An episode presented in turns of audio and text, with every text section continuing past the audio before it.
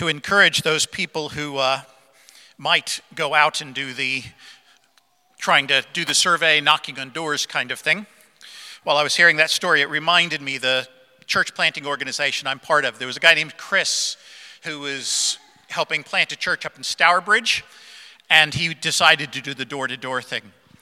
And he went up to one door and knocked and basically asked something like, you know, I'd like to talk to you about Jesus. And the response was, uh, I don't need Jesus. I'm a Methodist. So, anyway, good luck. I appreciate what you guys are doing. Um, the scripture passage, which has nothing to do with that, is Romans chapter 5, verses 12 to 19. Romans 5, 12 to 19.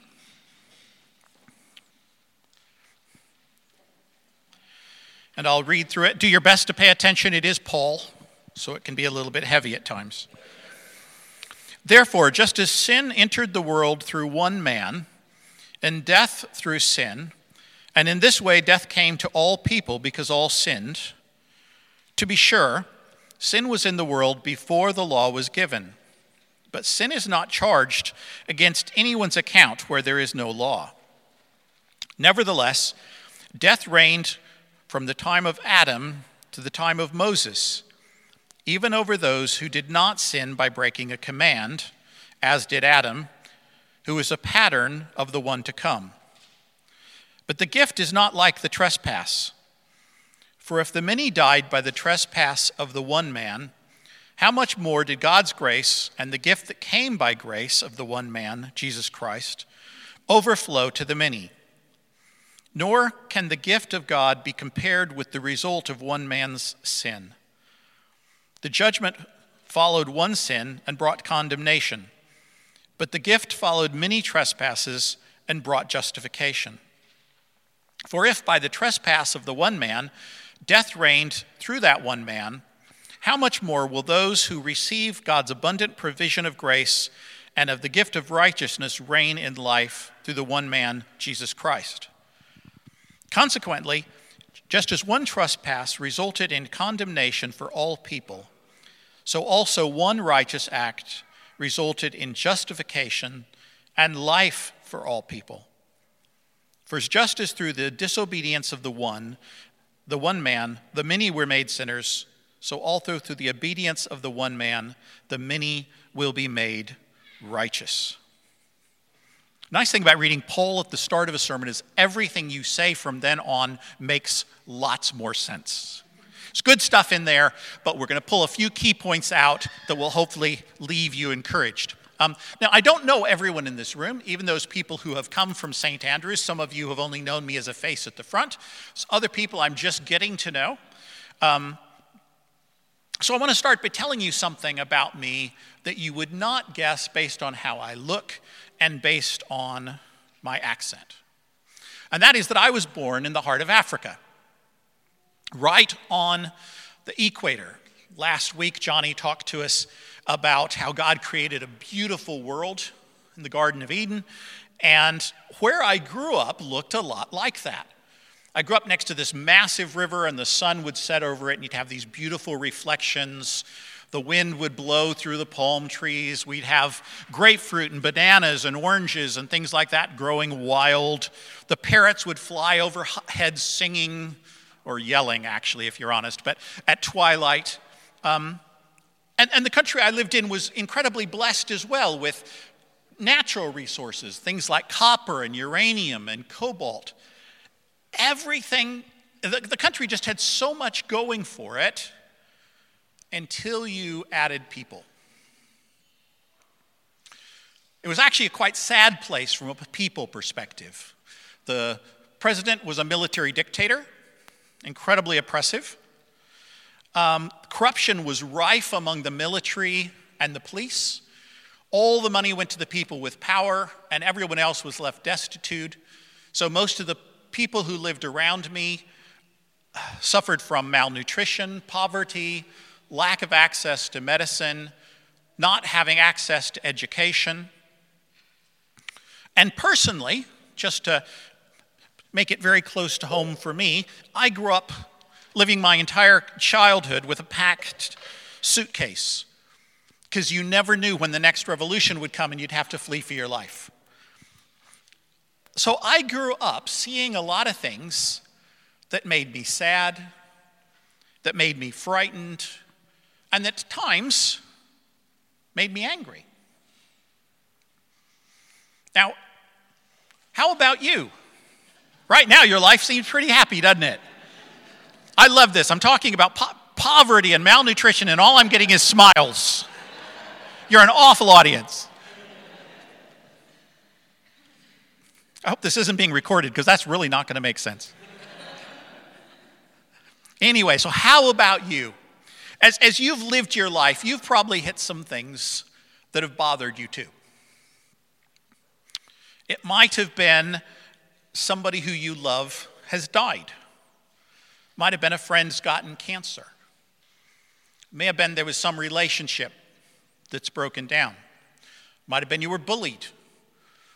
Might have been you abused. You might have an addiction. The list goes on and on. We all go through life, in a sense, with a case packed full of painful memories. I'm going to be quiet for just a minute and give you a chance to think of a few of those that are in your suitcase.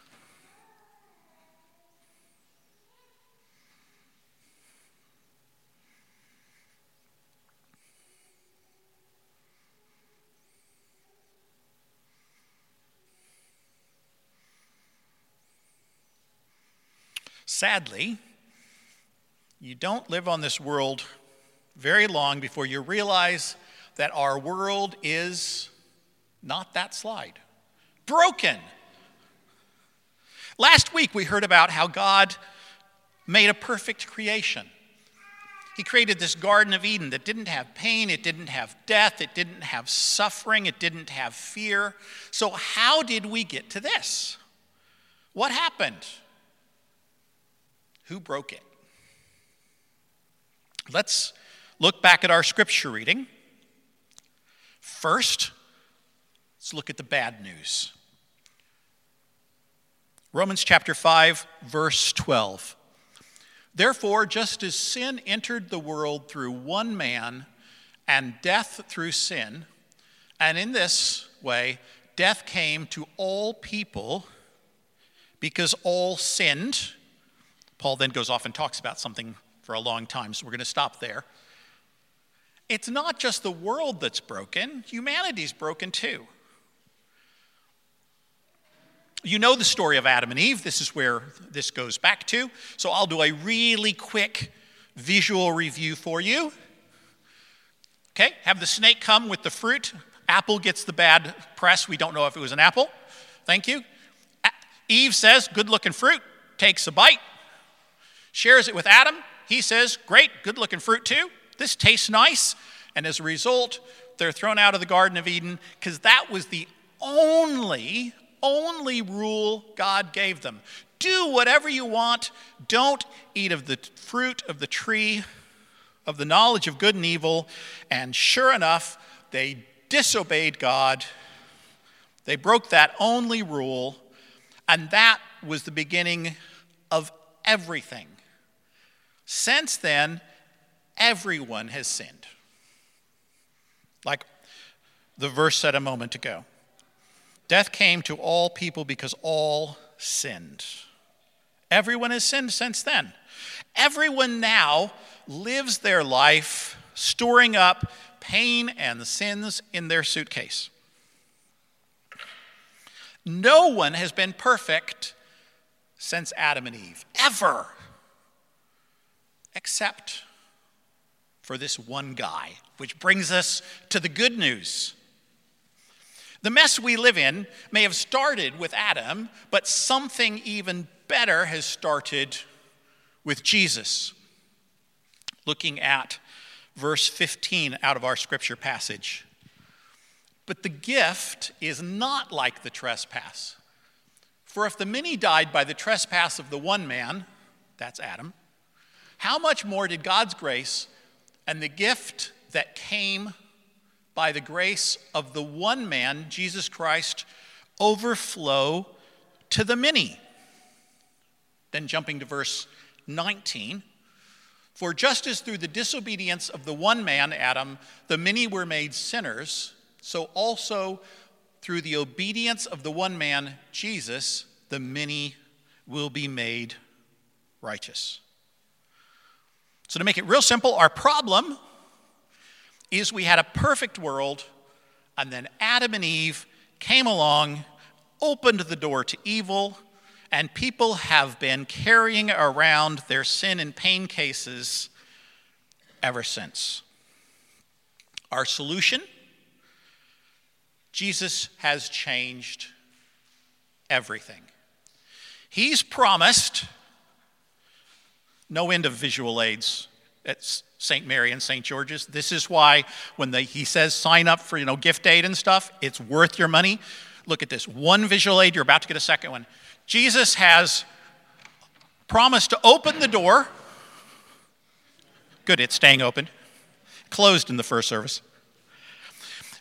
Jesus has promised to open a new door of blessings into our individual lives right now. He's, but before that, I'll come back to that. He's promised that one day he's going to open the door to a place that'll be like Eden again, a place where we'll be back with Him. Johnny talked last week about how God walked with people in the garden. There was no separation. It'll be a place where there's no sin, there'll be no death, there will be no pain. Nothing is broken, and nothing will ever break again. That's a pretty good door to have open. But he's promised more than that. If you accept Jesus as your Lord and Savior, he is going to take away your case that's full of sin and pain. And He's going to replace it with a new case.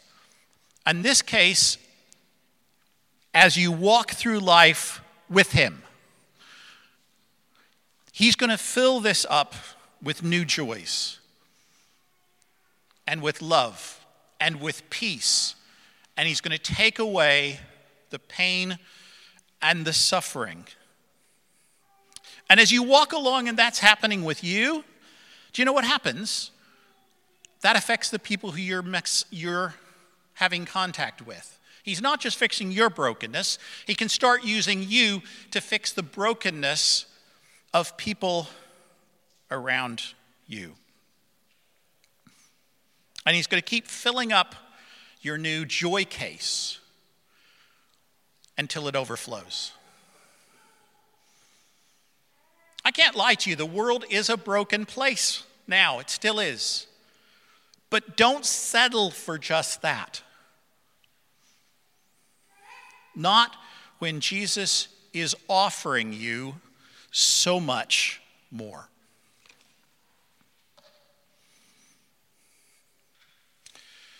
Of course, in real time, it's quite a long gap between Adam and Eve and Jesus.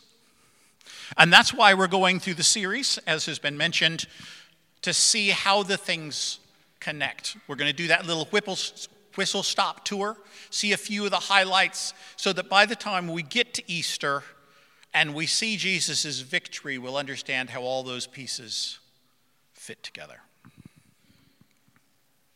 Let's pray. Lord Jesus, thank you so much that you didn't leave us stuck in brokenness and sin and pain and death, but you came down out of a perfect heaven to our broken world to fix us. Thank you that everything that held us in slavery, whatever were our sins, whatever our addictions, whatever were our problems, you have the power to break and destroy. And you have the power to fix those things and replace it with wonderful things, and you're doing that in our lives. Thank you for that. Continue to do that through the power of your Holy Spirit, we ask. And help us to have that overflow out of our lives to those people around us so they can have the same blessings of knowing you. Lord, have that be one of the things that happens through this church plant that we'll be encouraged more and more to go down the streets and meet people and actually be the witnesses that you've called us to be. In Jesus' name. Amen. Well, this is the stage where you break into your little discussion groups and talk. I'm supposed to say this bit. Yes, I am. Good. Okay. Um, you get a choice this week. You get a choice of one of these three things you can talk about. You can either talk about, that's per each person you can pick. You can share something broken in the world that really bothers you, or you can share a way you've recently experienced humanity's brokenness. For example, perhaps you tried to cut me off on the motorway. You would experience mankind's brokenness. Or explain a way that Jesus has fixed part of your own brokenness, which in my case does not include driving yet. Um, but pick one of those and discuss it within your group.